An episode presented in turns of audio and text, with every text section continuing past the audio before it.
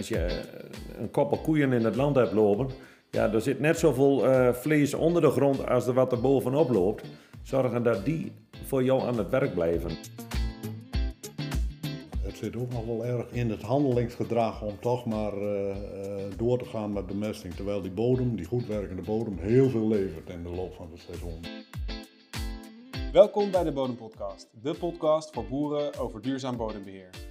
Mijn naam is Bart Housmans van adviesbureau Boerenverstand en in deze podcastserie ga ik met bodemkundigen en boeren in gesprek om samen meer te leren over de bodem onder jouw bedrijf. Heb jij je al ingeschreven voor de Bodempodcast op mijnbodemconditie.nl? Op dit platform kun je jouw eigen vragen stellen aan een bodemexpert in de vraagbank en achtergrondartikelen en filmpjes vinden bij het onderwerp van vandaag. Welkom bij deze nieuwe Bodempodcast. Normaal maakt mijn collega Bart Housmans de Bodempodcast. En vandaag maken we een klein uitstapje. We gaan ons meer richten op de bodem op melkveebedrijven en de kringloop tussen bodem en de koeien. En vandaar uh, dat ik vandaag uh, aan tafel mag zitten. Ik ben Pauline Atme, rundveedierarts en sinds 2022 werkzaam bij uh, Agrarisch Onderzoeks- en Adviesbureau Boerenverstand. En we gaan het vandaag dus hebben over de bodem als geheel van een kringloop op onder andere melkveebedrijven. Nou, we zijn hier te gast bij het bedrijf van uh, Germen IJsing, melkveebedrijf. Uh, en verder zitten aan tafel Gerrit Hegen, uh, ook wel bekend als de boerenveearts. En Wim Scholten, akkerbouwer en medewerker bij Eurofins. En zij zullen zich zo alle zelf nog even verder introduceren. Maar ik wilde graag beginnen bij jou, Germen. We zijn vandaag, vandaag bij jullie aanwezig op het bedrijf. Um, kan je wat meer vertellen over jezelf en over het bedrijf dat jullie hebben? Ja hoor, we hebben een melkveebedrijf met 150 koeien aan de melk met uh, bijbehorend jongvee. We hebben ongeveer een uh, 110 hectare in gebruik, waarvan uh, alles grasland is. Dus alles grasland. Uh, wat voor grondsoorten hebben jullie hier? Waar, waar praten we over? Nou, hoofdzakelijk zandgrond. Zandgrond, ja. We zitten in Sleen, dus oké, okay, dankjewel. Nou, je zal straks nog uitgebreider vertellen, denk ik. Gerrit, zou jij jezelf misschien ook kunnen introduceren en ook misschien even kort toelichten waarom jij denkt dat het onderwerp zo belangrijk is? Ja, mijn naam is Gerrit Hegen. Ik uh, ben uh, 33 jaar praktiserend dierenarts geweest. Eerst in Friesland, daarna in Zuidoost-Drenthe. En uh, in die praktijkperiode liep ik zo nu en dan tegen zaken aan waarvan ik dacht van nou, die koe is wel ziek, maar dat komt ergens anders door dan alleen doordat er een ziekte is. En dan ga je verbanden leggen tussen voer en die gezondheid. Maar dan komt er al vrij snel ook uh, een stukje bodem bij. En ja, dan wordt het interessant. En daarom uh, ben ik sinds 2014 vrij intensief bezig met, met dingen rond bodem, bodemkwaliteit. En van daaruit naar ruwvoer. En ruwvoer als basis van rantsoenen van, van melkkoeien. Ik ben ook weidecoach geworden in 2015, omdat ik ook wel zag dat weidegang en gras heel goed voer voor koeien is, maar dat het wel kennisintensief is en dat er ook relaties met diergezondheid zijn. Vandaar uh, mijn belangstelling. Mooi, dankjewel. Goed dat je er ook bent. Wim, zou jij ook wat kunnen vertellen over jezelf? Wat is jouw achtergrond en uh, de reden dat je hier graag aan tafel zit? Ik ben uh, Wim Scholten, ik woon in Sleen. We hebben thuis een akkerbouwbedrijf, maar daar doe ik er eigenlijk in vrije tijd bij, samen met mijn zoon. Daarnaast ben ik volledig aan het werk bij Eurofins. Al 35 jaar doe ik al het onderzoek bij boer en tuinder. En uh, ja, ik vind het hartstikke mooi werk en ik kan mooi de verbanden leggen naar mijn uh, akkerbouwbedrijf. En uh, ik ben al jaren bezig met mijn grond en ik zie mijn grond nog steeds vooruit gaan. Ondanks dat heel veel mensen zeggen, ja, die, die boeren met, met hoge opbrengsten, die putten alles uit. Nou, bij mij is volgens mij het tegendeel bewezen. Dat een hoge opbrengst absoluut samen kan gaan met een gezonde bodem. Maar je moet weten wat je doet. En daarom is toch een analyse wel heel belangrijk kijken en controleren. Ja, ik denk dat we een uh, tafel hebben met uh, heel veel expertise en uh, vakkennis, kunde, maar ook de praktische kant. Dus dat is hartstikke mooi. Gerben, we willen vandaag graag beginnen met het bespreken van grondmonsteruitslagen van, van jullie grasland. deze zijn nou ja, vers van de pers, hè? januari bemonsterd als ik het goed heb. Kan jij misschien wat meer daarover vertellen? Wat zijn de waarden waar jij als melkveehouder eigenlijk naar kijkt als je zo'n zo'n zo'n uitslag onder, uh, onder ogen kijkt? En hoe vaak doe je een, uh, een analyse? Er staan heel veel getalletjes op, maar de helft kijk je eigenlijk niet naar. Of dan denk je van ja, wat moet ik hiermee of wat kan ik hiermee? Dus waar ik naar kijk is de fosfaat, de stikstof en de zuurtegraad, de pH.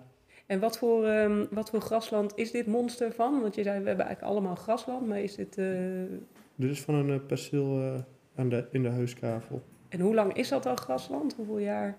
Eh, dit is van, eh, nou, ik denk al tien jaar gras of zoiets. Nou, je zei je kijkt eigenlijk naar een aantal eh waardes. Hè? Kan je misschien wat vertellen over de waardes die we hier voor ons hebben en hoe jij die als melkveehouder interpreteert? Nou, er staat altijd een, een resultaat of het, ja, de waarde, zeg maar. En dan staat er ook vaak een streefwaarde achter. En nou, eigenlijk als die daar tussen valt of invalt, dan denk je ook bij jezelf van ja, dan is het ook wel goed. Of er staan gemiddelden achter van zand in ons geval. eh, en je kijkt, oh, dat is wel gemiddeld of er valt tussen de streefwaarden, dan denk je ook wel een beetje bij jezelf van dat is dan wel goed waarschijnlijk. Gerrit, jij zei al, je hebt nou, denk ik voor een dierenarts ook een bovenmatige interesse in de bodem, hè? omdat die relatie bodem-plant diergezondheid ook zo belangrijk is. Als jij als veearts naar deze uitslag kijkt, welke, welke waarden vallen jou dan op? En kan je misschien ook benoemen welke waarden jij dan eh, ziet? Ja, ik kijk, eh, ik kijk altijd naar een aantal eh, algemene eh, elementen in, die, in die bodemanalyse. De zuurgraad begin ik dan mee. Er staat hier een, een streefwaarde van 5,2. Nou, om dan even in te haken op Gerben, dat is, ja, de waarde zit mooi tussen die streefwaarden in. Maar hij is laag normaal. Nou, dan, dan vind ik de organische stof vind ik een, een belangrijke. Daar staat hier een waarde van 6,5. Voor grasland van 10 jaar oud is dat een hele nette waarde op zandgrond. Want het is heel erg belangrijk om eh, de organische stofniveaus in de bodem wel erg eh, goed in de gaten te houden.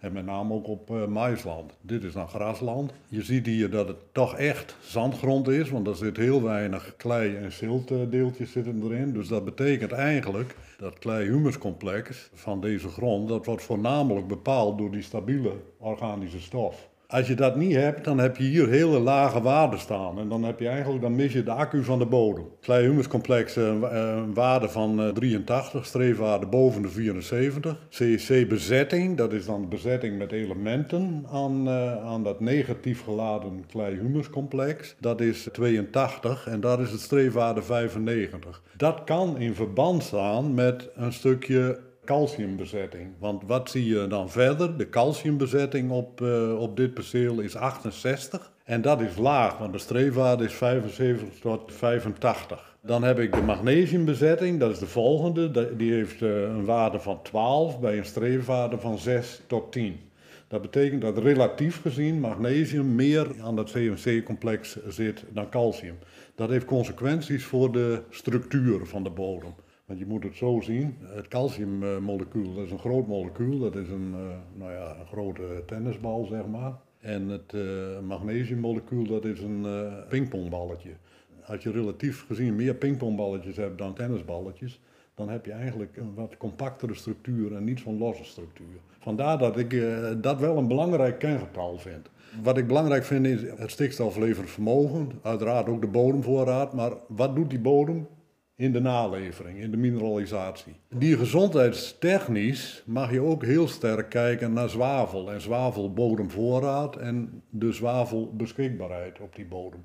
Want dat is een hele duidelijke relatie tussen eiwitkwaliteit in het ruwvoer en in het gras en de zwavelgehaltes in je ruwvoer. De zwavelhoudende aminozuren zijn eh, de essentiële aminozuren en dus erg belangrijk voor groei en ook erg belangrijk voor eh, melkproductie. Ik ga nog even door met eh, het fosforverhaal. Eh fosforplan beschikbaar, dat, eh, dat staat hier op 195. Dat is mooi binnen de streefwaarde, maar de planbeschikbare fosfor, die is anderhalf. En dat is veel lager dan de streefwaarde. Dat heeft consequenties voor de beschikbaarheid van, van fosfor in deze bodem.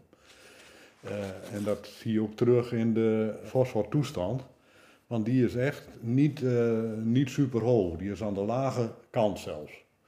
En dat is wel een aandachtspunt ook voor diergezondheid. Want we zien de laatste jaren heel duidelijk eh, dat de lage fosforbeschikbaarheid in de bodem ook leidt tot lagere gehaltes in de kuiluitslagen. Nou, verder staan er natuurlijk nog allerlei belangrijke elementen op, maar dit is de grote lijn waar ik eerst eh, altijd even naar kijk. Ik wil er nog wel aan toevoegen, ik zou het wel erg belangrijk vinden dat iedere boer weet en ook iedere adviseur op het bedrijf weet of er eh, sprake is van ijzerhoudende grond. Dat kan je zien aan slootwater wat, eh, wat rood kleurt, maar je weet ook eh, van beregenen dat het misschien wel ijzerhoudend is. Nou ja, aan Wim een beetje de vraag van, kan jij op de grondmonsteranalyse zien of je, of je met ijzerhout de grond te maken hebt? Ja en nee. Je kunt er een klein beetje aan zien. We hebben, wij meten de spoorelementen ijzer wel mee, maar dat is ijzer oplosbaar. En je moet eigenlijk totaal ijzer hebben. Dat is eigenlijk de, de slechte ijzer. Je hebt de ijzer 2 plus 3 plus. Dat geoxideerde ijzer heeft die koe alleen maar last van. En je ziet uh, hier vooral in de Maardenveengrond een ontiegelijk hoge ijzer in de keul. Maar ja, de benutting is matig en, en hij verdrinkt ook nog het koper. Uh, dus ja, dubbel nadeel. Nou, en als dan het fosfaatgehalte al zeer laag is, ja, dan is die hele, hele benutting van al die mineraaltjes gewoon zeer slecht. Koper is een hele belangrijke. IJzer verdrinkt uh, koper, maar die verdrinkt ook eigenlijk alle andere mineralen en sporenelementen in het maag-darmkanaal van het dier. Dus dat wordt dan slecht opgenomen. En dan ben je toch bij, bij een deel van de diergroepen op achterstand. En als we nu naar deze uitslag kijken, Gerben, jij zei net eigenlijk al, ik kijk naar een paar punten. Nou, Gerrit noemde al even zijn zorg eigenlijk op deze uitslag uh, van de grond uh, op het gebied van uh, fosfor. Is dat iets wat jij ook herkent? Of hebben jullie daar problemen mee gehad bij de koeien? Of? Nou, we hebben nog nooit echt problemen met fosfaatgebrek of zo gehad. Deze grondanalyse, bodemanalyse um, is dus gedaan. Hè? Als jij zo'n analyse dus ziet, ga je daar ook weer mee aan de slag? En pas je misschien op basis van dit verhaal ook je mineralengif bijvoorbeeld aan? Of leg je hem nog naast de kuilenuitslagen? Wat, uh, wat voor dingen doe je ermee? Nou, zoals een pH-waarde, daar kijken we wel naar. Dan kun je eventueel kalk strooien. Hoofdzakelijk, de, het bemestingsplan is ook wel vrij eenvoudig. We hebben uh, voor de eerste snede doen we een 30 kuub drijfmest en een 70 uh, kilo stikstof. Ja. En op de weidepercelen 50 kilo. Ja, dat was inderdaad ook een, uh, ook een vraag. Hè? Als we dan gaan van de bodem naar uh, mest uh, richting plant, zeg maar, was inderdaad ook een vraag die we, nou ja, die we graag wilden spellen. Hoe, hoe je bemestingsplannen voor de eerste snede in 2023 eruit ziet. En Gerrit, jij was ook wel geïnteresseerd in of er nog onderscheid wordt gemaakt tussen drijfmestgis op de weidepercelen en de maaipercelen. Hè? Ja. Kan je daar wat meer ja. uitleg over geven? Nou, als ik de grondmonsteranalyse van bedrijven uh, doorkijk, dan zie ik op, uh, met name op zand- en kleigrond nogal wat verschillen tussen percelen in, uh, in de adviesschriften voor, nou ja, laat maar even uitgaan van normale snedemaai en 3500 kilo droge stof maaisneden. Dan staat daar soms zomaar een 10, misschien wel 15 procent verschil tussen verschillende percelen binnen een bedrijf. En dat maakt het dus wel mogelijk om ja, meer onderscheid tussen percelen te maken. We zijn in de, in de, in de melkveehouderij minder dan in de akkerbouw bezig om uh, met precisie te bemesten.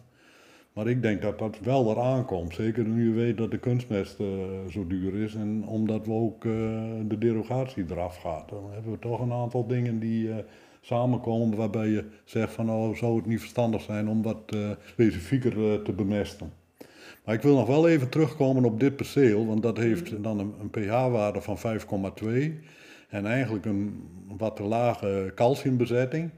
Dat betekent eigenlijk dat het helemaal niet zo gek zou zijn om toch wat, uh, wat te werken aan een uh, kalkgift van 2 tiende of 3 tiende pH uh, verhogend. Dat brengt toch met zich mee dat jij uh, ja, met, met, met zo'n onderhoudsbekalking, noem, het, noem ik het dan maar, toch uh, de bezetting van kalk aan het C-complex beter maakt, waardoor de structuur van de bodem op je aankomt. En dit, dit is ook echt wel, wel een dingetje. Dan is het erg belangrijk dat je kiest voor kalkproducten zonder magnesium. Omdat magnesium relatief gezien in de, in de meerderheid is. Dan komen de bodemstructuren op je aan. En dan, ja, dan is de bemesting die, die Gerben dan schetst... die is gewoon ook direct bij, bij de eerste bemesting ook al effectiever.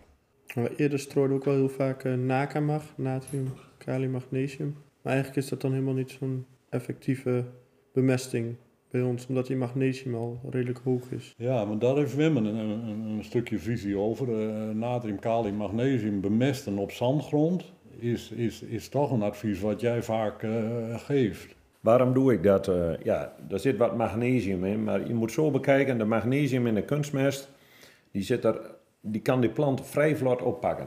En ja, Naka strooien, nou kijk maar op een analyse, bij jullie ook. Natrium hier in Drenthe is bijna allemaal laag.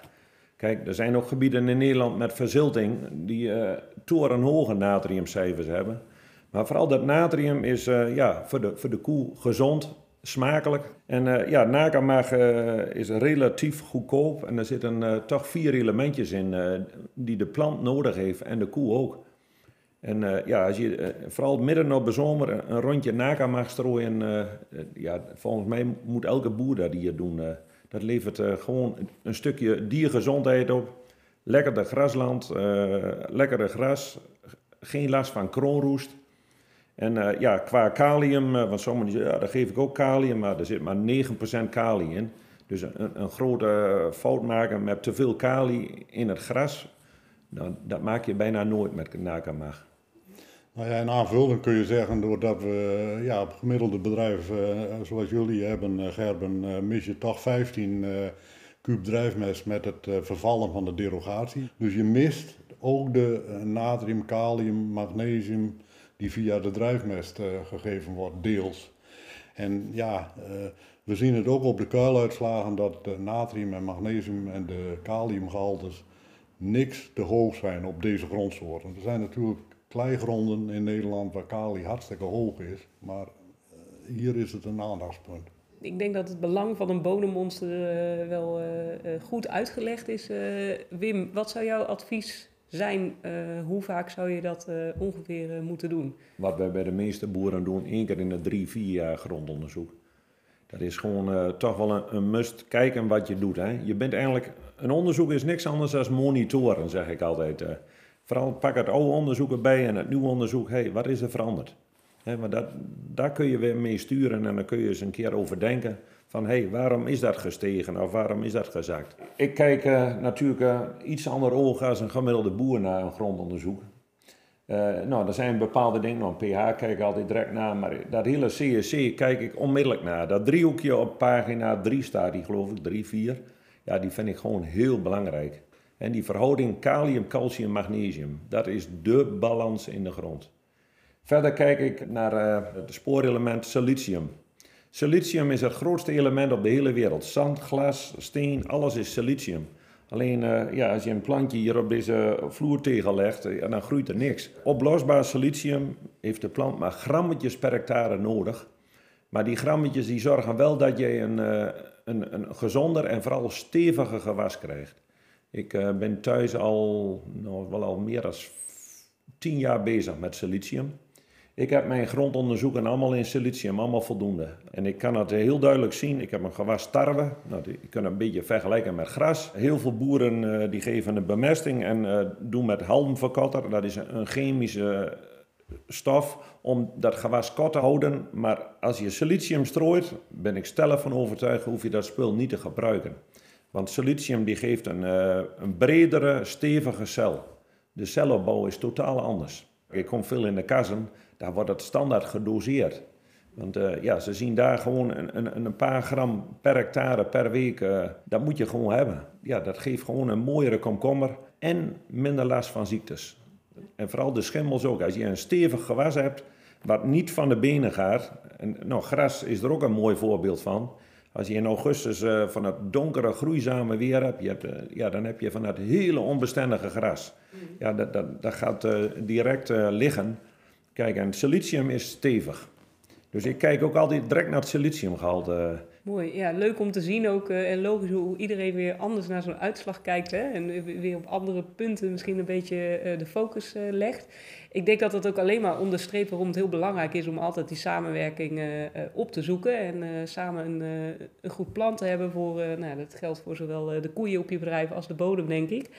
Ik wou graag even overstappen naar, we hebben het er al een beetje over gehad, maar over de drijfmestkwaliteit wordt inderdaad misschien nog wel weer uh, belangrijker in de komende jaren. Gerrit, kan jij misschien wat meer vertellen over uh, wat jouw visie daarop is? Ja, nou, ik, ik, ik denk dat het uh, terecht is dat het het bruine goud genoemd wordt. We hebben het zelf dat op een goede manier aanwenden is natuurlijk één. We, hebben, zijn erg bezig met het verdunnen met water, omdat dat effectiever is en minder uh, ammoniakvervluchtiging geeft. Maar in wezen begint het ook met van uh, hoe het verteringsproces in de koe is en hoe, hoe die mest uit de koe komt. Dan kan ik als dierenarts maar ook een beetje als landbouwkundige niet anders zeggen dan dat je daar grote variatie in hebt. Je hebt al een grote variatie in hoeveelheid eiwit die erin zit, doordat, uh, doordat mest uh, en urine op de meeste melkveebedrijven toch samen in de put komt, heb je gewoon ja, urine met, met hele hoge stikstofgehaltes, maar ook urine met veel lagere stikstofgehaltes. Dat leidt ertoe dat nogal een verschil is tussen de hoeveelheid ureum die er in urine zit. Daarnaast heb je gewoon een effect van uh, rust van de vertering of onrust van de vertering, waardoor er een goede passage of een, uh, een passage in balans of te snel uh, passage is, waardoor je verschillen in vertering hebt van, van het rantsoen en waardoor het, het eindproduct, mest, ook verschillend is qua samenstelling. Als daar veel reststoffen in zitten, dan, uh, ja, dan, dan heb je toch meer kans op, uh, op rottingsprocessen in de put. Je hebt meer kans op rottingsprocessen als je dat uh, met de zodenbemester opbrengt. Maar je hebt ook heel vaak meer zouten en zuren, doordat het in die onrust, in die vertering, allemaal niet zo lekker loopt. En je te maken hebt met penverzuring of dikke darmverzuring. Daar komt dus mest uit die niet zo gezond is. Nou, daar focus ik me ook toch wel graag een beetje op. Om, om, om, om het cirkeltje mest, bodem en bodemkwaliteit dan ook uh, de verbanden te leggen. Nou ja, dat is wel uitdagend. Want wij, uh, wij hebben uh, ja, hele verschillende rantsoenen. En het ene rantsoen heeft karaktereigenschappen dat je hele mooie mest hebt. Andere rantsoenen hebben dat veel minder. Is dat iets waar jij, Gerben, ook uh, uh, bewust mee bezig bent? Hè? Ik bedoel, de mest van je koeien, daar kijk je waarschijnlijk naar, daar stuur je als veehouder ook vaak op. Kan je eens wat over vertellen uh, als er perioden zijn dat dat minder gaat, waar je dan aan gaat draaien? Nou, we hebben nu ook toevallig een hele snelle najaarskuil. En daar hebben we wel wat, wat tragers tegenover gezet. Ook omdat, nou, dat loopt gewoon veel te vlotte door. Mest 7, dan zitten nog allemaal stukjes gras in en onverteerd zetmeel andere delen. Dus ja, daar ben je zeker wel op aan het sturen. Ja, ik denk in eerste instantie natuurlijk voor de diergezondheid, hè, voor je melkproductie. Dat is misschien het, het, het eerste waar het, waar het ook in opvalt. Maar voor jezelf in de melkput is het ook wel, uh, om met de regenjas aan te lopen, is ook nog wel wat. Wim, zou jij misschien nog wat kunnen vertellen over uh, nou ja, drijfmest en wat jij daar belangrijke aspecten aan vindt? Of waar jij op zou sturen als je dat... Uh... Ja, ik kijk natuurlijk altijd naar de droge stafgehalte. Nou, op dit bedrijf varieert dat ook heel erg. En ze hebben een, grote melkstal, dus daar komt ook het spoelwater bij in. Dus hou daar goede rekenschap mee dat je dat, dat een droge staf ook gigantisch hard terugloopt. En ook de alle andere gehaltes ook. Maar goed, ja, waar moet goede mest aan voldoen? Uh, ja, als kan mooi homogeen, uh, goed gemixt, goede verhouding kalium, fosfaat, stikstof. Ik kijk dan misschien ook een beetje van mijn akkerbouwogen naar. Ja, dat is, dat is eigenlijk wel het belangrijkste, want als ik één vracht mest uh, met drie stikstof krijg en dan weer één met 4,5 en dan de volgende weer, ja, dat kun je toch terugzien in je gewassen, want... Wij zijn momenteel allemaal minimaal aan het bemesten uh, met al deze regels. Dus ja, elk foutje of tekort, dat zie je. Ja, precies. Des te belangrijker misschien ook om te weten hoe de status van de mest uh, ja. is, uh, inderdaad. Ik wilde nog even doorgaan op het stukje uh, bewijden ook. Gerbe, welke bewijdingssystemen gebruiken jullie en hoe doe je de bemesting in het weideseizoen? we doen roterend standweiden. De huiskavel in twee stukken, dus ongeveer 25 hectare en dan doen we daar ongeveer vijf stukjes van maken, zes stukjes. En dan vooral in het voorjaar, nou ja, later de zomer, doen we de stukken wat groter. En dan komen ze wel wat vaker op. Omdat de, nou, in de zomer groeit het niet zo hard, is het gras weer minder lekker. En het dan wat groter is, proberen we ze op die manier dan iets rustiger te houden. In het voorjaar uh, wil het vaak wel heel mooi. En dan komen ze nou, om de vijf dagen weer in hetzelfde stuk, zeg maar. En qua bemesten, hè, afgelopen jaar was het natuurlijk een ontzettend uh, droog jaar. Kan je wat vertellen over hoe je daar... Uh... Nou, we hebben wel vrij uh, intensief beregend. Gewoon heel vaak beregend. Nou, we doen altijd eerst weiden, ook al voor de eerste snede aan. Nou, met de eerste snede vooral dan waar de koeien lopen.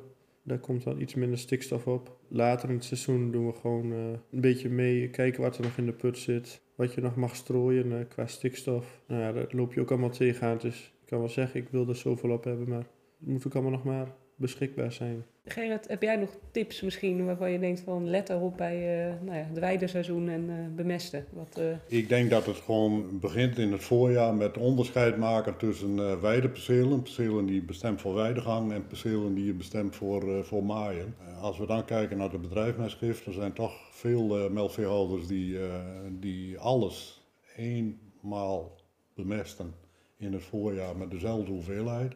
En ik zal graag uh, onderscheid maken tussen weidepercelen, bijvoorbeeld 20 kub voor een weideperceel en 30 of 35 kub voor een uh, maaiperceel. Verder vind ik het verschrikkelijk belangrijk als, uh, als, als weidecoach, maar ook als dierenarts, dat, dat koeien eten van een schoon bord. Dus dat betekent eigenlijk dat tussen een uh, bemesting en, en het inscharen in een perceel, ja, er moet eigenlijk in het voorjaar minimaal zes weken tussen zitten.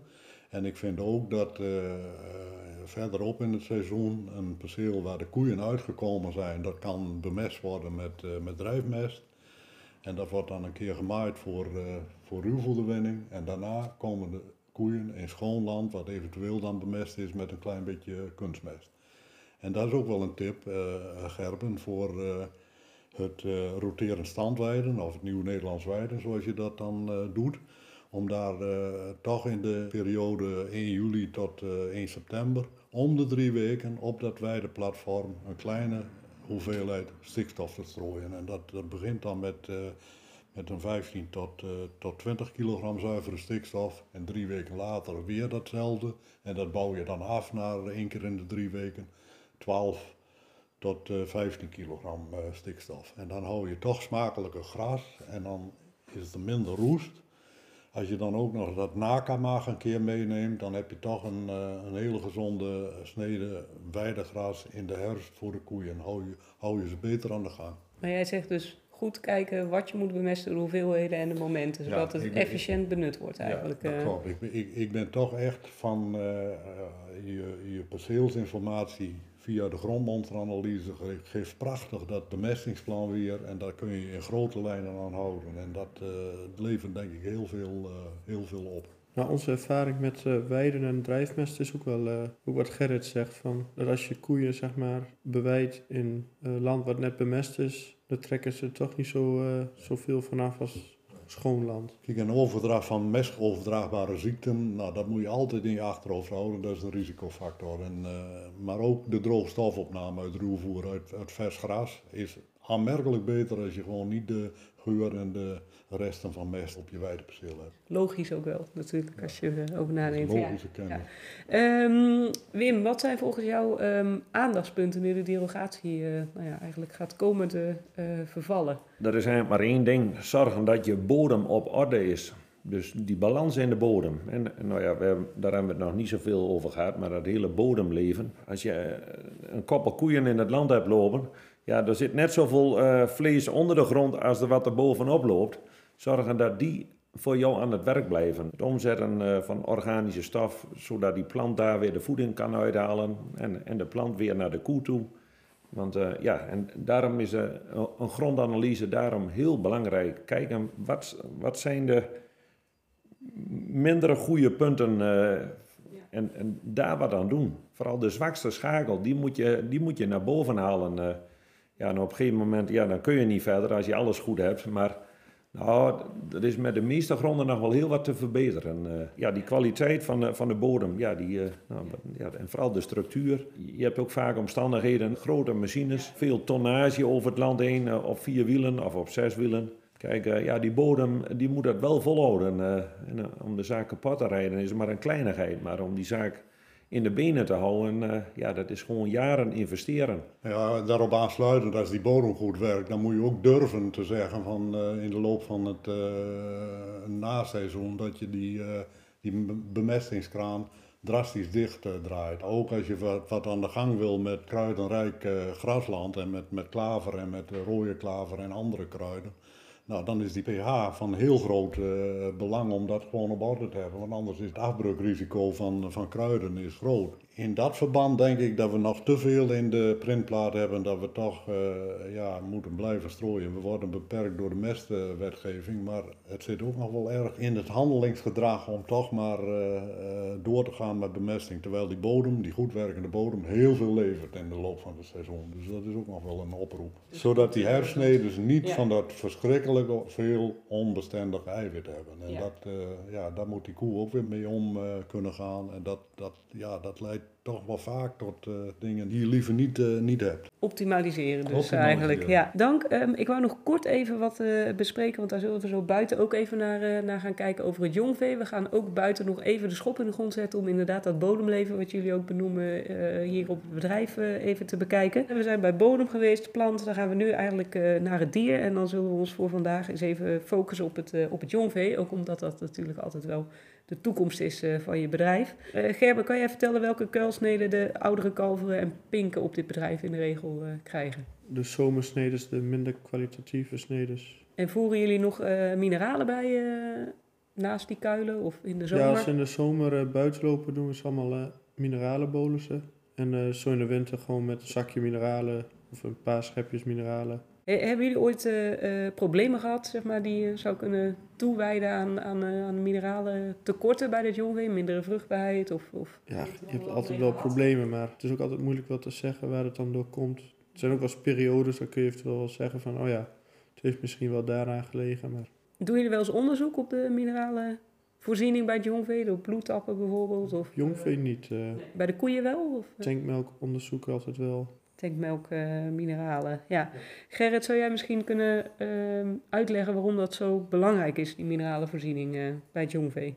Bij jongvee wil je ontwikkeling van, eh, ja, van, van de organen, je wil ontwikkeling van de spieren, je wil een heel belangrijke ontwikkeling van skelet en van klauwen. Dat stelt wel eisen aan het, uh, aan het rantsoen. Dat betekent uh, dat uh, ja, de kuilkwaliteit wel, wel een dingetje is. En vooral omdat jong jongvee niet altijd nog de goede penswerking heeft en niet zo goed raad weet met, met heel veel ja, onbestendig eiwit in het rantsoen. Dus daar ligt wel een, een, een dingetje om dan toch voor jonge jongvee kuil of hooi te maken waar die eiwitkwaliteit wel wat, uh, wat in beeld is. Bij oude jongvee, uh, ja, die zijn dan toch wel een klein beetje van de mindere partijen ruwvoer gaan naar uh, dat oudere jongvee toe. Gerben geeft dat ook wel een klein beetje aan. Dan is het wel goed om je te realiseren dat die dieren dan moeten groeien en al die eisen die we stellen aan die dieren, dat dat op basis van dat ruwvoer moet. En als er op dat moment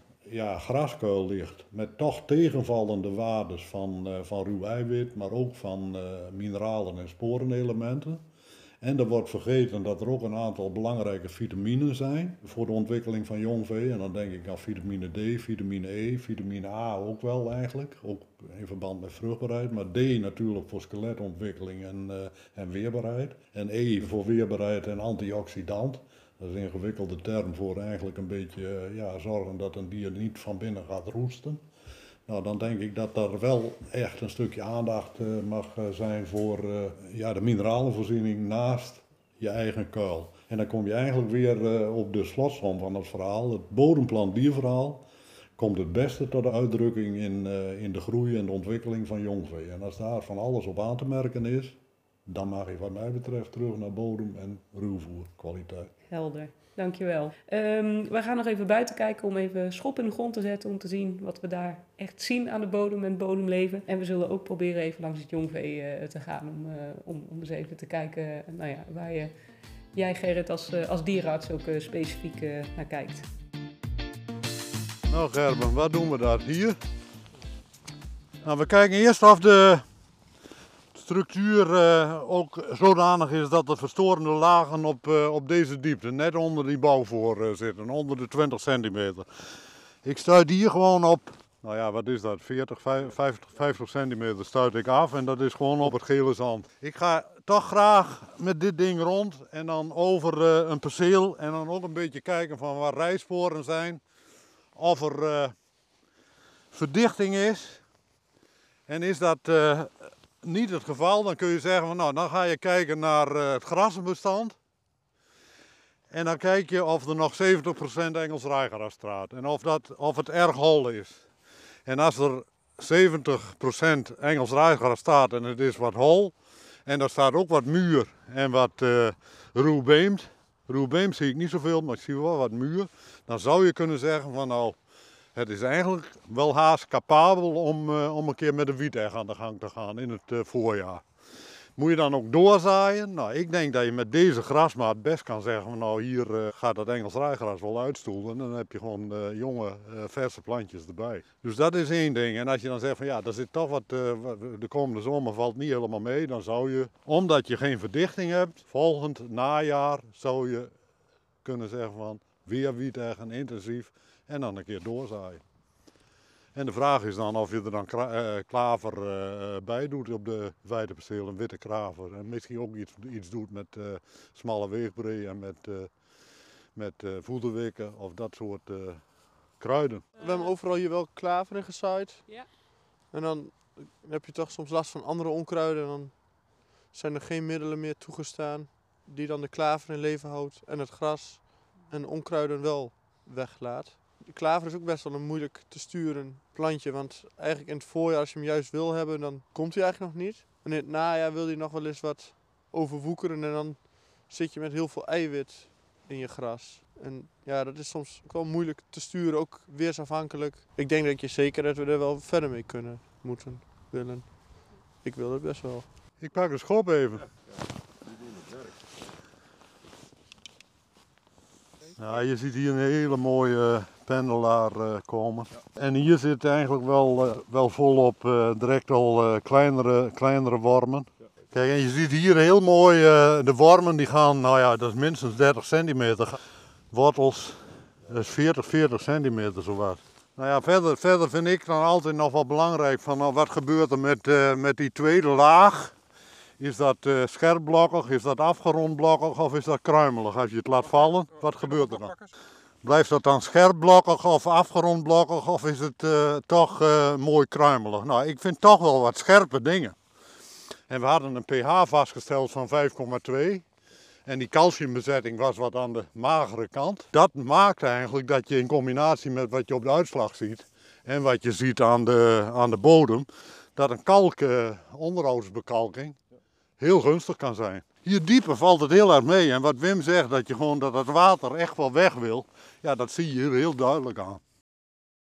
Onderhoudsbekalking, wanneer is dat het uh, ja, beste dat moet je nu op grasland niet doen. Dan werkt dat tegen uh, straks de zodenbemesten. Want je, je gaat straks uh, half februari, denk ik, uh, zodenbemesten. Dan is dat interval tussen bekalken en zodenbemesten is wel erg belangrijk. En ja, dan kom je veel te kort op elkaar. Dus je moet gewoon volgende herfst voor grasland plannen om te bekalken. Je zou maisland best wel de komende maand nog wel kunnen bekalken. Wim, denk je daar ook zo over? Ja, nou ja, dat is wel een, een kern van waarheid. Je mist uh, de stikstofbenutting. Uh, maar goed, aan de andere kant, dan denk je, ja, als dat al uh, een week of drie geleden is, ja, dan denk ik op een gegeven moment van, nou, doe er toch maar een beetje calcium op. Ja.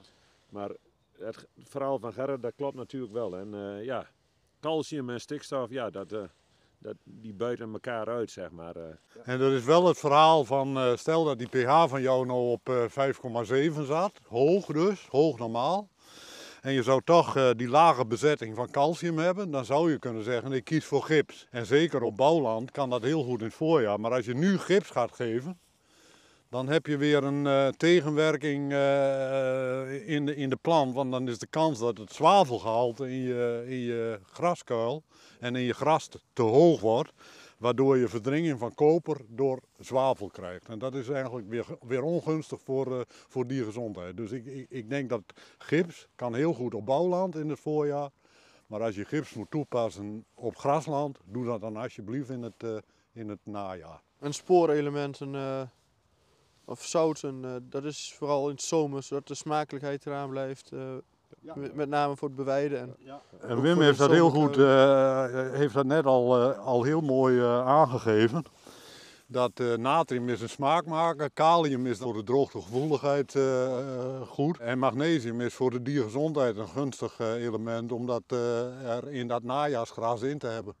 Je zou ook nog kunnen denken aan een blend met selenium en, en koper en kobalt en Ja, daar dan ook in het voorjaar natrium bij te doen. Dat kan allemaal. Alleen, we zien toch ook nog wel eens een keer dat boeren dat doen en dat het toch tegenvalt van wat er dan terugkomt in die uh, gewassen. En dan zeg ik van, laat gewoon de voerleverancier en ook de dierenarts eens kritisch kijken naar je gehalte in je, in je graskuilen en maak op basis van het rantsoen wat je voert een, uh, een aanvulling met mineralen.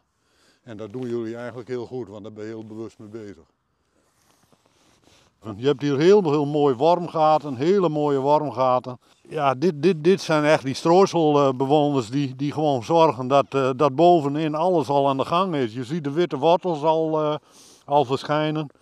Hier een hele mooie witte actieve wortel. Dus ja, op dit moment is die grond eigenlijk wel, wel capabel voor, uh, voor mest, voor druifmest.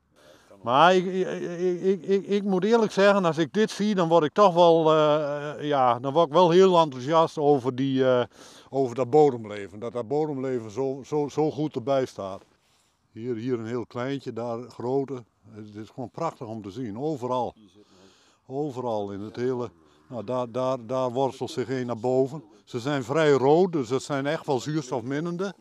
En als ze dan zuurstofminnend zijn, dan, ja, dan weet je ook dat, dat, dat het waarschijnlijk toch wel wat meevalt met dat, uh, met dat verdichten. Maar zuurstof is een belangrijk element in die bodem, in die bovenlagen. Maar je, je, je ziet hier wel een mooi uh, voorbeeld. Die heeft ook uh, wel ietsje, ietsje, ietsje volle ondervoet. En die ook wel en een beetje een grove wrong net boven dat kootgewricht. En dan kijk ik ook heel graag naar de afgroei van de binnenklauwen van de voorbenen. En als die wat, ja, wat, wat, wat spiraalvormig weggroeien, een beetje krom weggroeien, dan heb je eigenlijk het gevoel van, nou zou dat fokkerij zijn of zou dat toch met de voeding te maken hebben? En ik denk dat die voeding een, uh, een belangrijk onderdeel heeft. Je hebt het over de eiwitvoorziening, je hebt het over uh, mineralen als calcium, fosfor. En fosfor is vrij laag in de kuilen en vooral ook in die herfstkuilen. En dan zien we toch wat een onbalans in calcium en fosfor. We zien lage kopergehaltes. En binnengehouden jongvee heeft, doordat er geen zonlicht binnenkomt, geen vitamine D aanmaken. Dus dat moet eigenlijk via de mineralenmengsels uh, moet dat, uh, uh, aangebracht worden. En hoe zit dat met zo'n lichtnok dan? Ja, het is nu ook wat bewolkt weer misschien. Zo'n lichtplaat, ja, daar komt wel licht door, maar geen ultraviolet licht. En dan moet het rechtstreeks op de huid moet ultraviolet licht zijn. En er zijn wel voorbeelden dat, uh, dat droge koeien, dat daar UV-licht uh, op gezet wordt. Om dan uh, bij binnengehouden droge koeien vitamine D-vorming goed, goed aan de gang te hebben. Wat zou dan jouw advies zijn, Gerrit? Want als, hè, als, als we zo naar deze pinken kijken, dan hè, zo gros over het oog denk je, nou, zie er goed uit. Mooie conditie, glanzen. Ja. Hoe kom je erachter of het dan uh, ja, in orde is? Ik denk dan, uh, dat, ja, dat, dan, dat dan toch een keer een, uh, een, een steekproef bloedonderzoek van, van die pinken met een aantal mineralen die dan een rol spelen hierin belangrijk zijn. Er zijn nog, nog een aantal mineralen, dat is selenium en zink en vitamine E als vitamine die een rol hebben in de weerbaarheid van de huid. Dus de aanleg voor, uh, uh, voor tussenklauwontsteking en voor Matellaro, die zou ook best eens hier kunnen liggen in een deel van de gevallen. Dus ja, streven naar stabiel rantsoen van, van pinken. Mineralen aanvullen via de rantsoenberekening, wat nodig is aanvullen. En eventueel testen en monitoren of er, of er ook echt tekorten zijn. Nou, en op het moment dat je zegt van ik heb toch wel vaak partijen ruwvoer die niet geschikt zijn voor de koeien, dan moet je weer dat in perspectief zien met bodem, ruwvoederwinning, bemesting en die kwaliteit van die uh, latere sneders vooral. Dankjewel. Uh, heel erg bedankt allemaal. En uh, nou, ik denk dat we een interessant verhaal hebben kunnen neerzetten. Dus dankjewel ook voor de ontvangst, Gerrit. Voordat we deze aflevering afronden, is het weer tijd voor het bodemleven of het bodemdier van de week. Uh, vandaag behandelen we uh, schimmels, wat volgens mij eigenlijk een bodemleven familie is. Uh, dat doen we weer met Pieter Struik van de Louis Bolk. Pieter, kun jij ons wat vertellen over wat schimmels precies doen um, en wat het eigenlijk is? Nou, je hebt het in ieder geval heel goed gezegd. Schimmels is meer dan één, één beestje. Het is inderdaad een hele familie bestaande uit nou, vele soorten, onder de mycorrhiza schimmel die al wel een van de bekendste is. Ehm, naast bacteriën zijn schimmels ook het meest belangrijke en meest voorkomende uh, bodemorganisme in de bodem. Ze groeien als nou, schimmeldraden en zijn enkele centimeters tot enkele meters lang. En ze leven van dode planten, dus uh, uh, ze hebben op zich, zijn ze niet schadelijk voor levende planten en gewassen. Er zijn wel enkele uitzonderingen. Akkerbouwers wel degelijk zullen herkennen, zoals uh, Pythium, Fusarium en Verticillium. Zij remmen duidelijk de groei van planten en of uh, maken planten dood. En deze kunnen dus ook zitten ja. in de bodem. En nou, het gewas wat je daarop teelt heeft er last van. Schimmels kunnen ook als een van de weinige organismen lignine afbreken, houtstof. Denk maar aan als je in een bos loopt uh, en er ligt een omgevallen boom. Daar zie je nou, bijvoorbeeld paddenstoelen op, wat nou ja, de vrucht is van een schimmel daarmee zijn zij ook heel erg belangrijk dus voor de stabiele humusopslag in de bodem en uh, humusopbouw. En hoe zuurder de grond, hoe meer de schimmels floreren. Okay. Uh, zij kunnen daar beter op doen dan bijvoorbeeld bacteriën. Schimmels hebben wel een losse, luchtige grond nodig. Dus hele compacte bodems, daar hebben schimmels het wel, wel moeilijker. En ze houden zo van zo min mogelijk verstoring. Ja. Schimmels kunnen de, hebben dus een, een meer kans van, van floreren op bijvoorbeeld in bos of bijvoorbeeld op oud grasland. Terwijl bacteriën um, ook prima gedijen op uh, akkerbouwgrond die Ja. veel verstoring heeft door, Ja. bij grondbewerking. Ja, maar het kan natuurlijk ook soms misschien juist lastig samengaan. Je bodem niet verstoren en hem tegelijkertijd luchtig houden. Niet helemaal. Als je bodem uiteindelijk niet meer verstoort, dan kan het bodemleven daar zoveel zijn gang kan gaan dat uiteindelijk de bodem wel luchtig wordt. door Ja. Een combinatie van al het bodemleven. Ja, oké. Leuk dat je luisterde naar deze aflevering van de Bodem Podcast.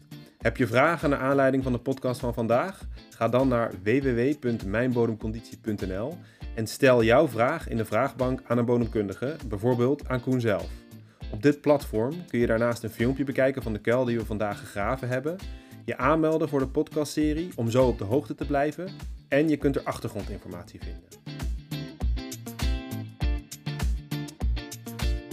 Deelname aan de podcast en het platform mijnbodemconditie.nl is kosteloos en wordt mogelijk gemaakt door het ministerie van Landbouw, Natuur en Voedselkwaliteit. Volgende week verschijnt er weer een nieuwe aflevering van de Bodem Podcast.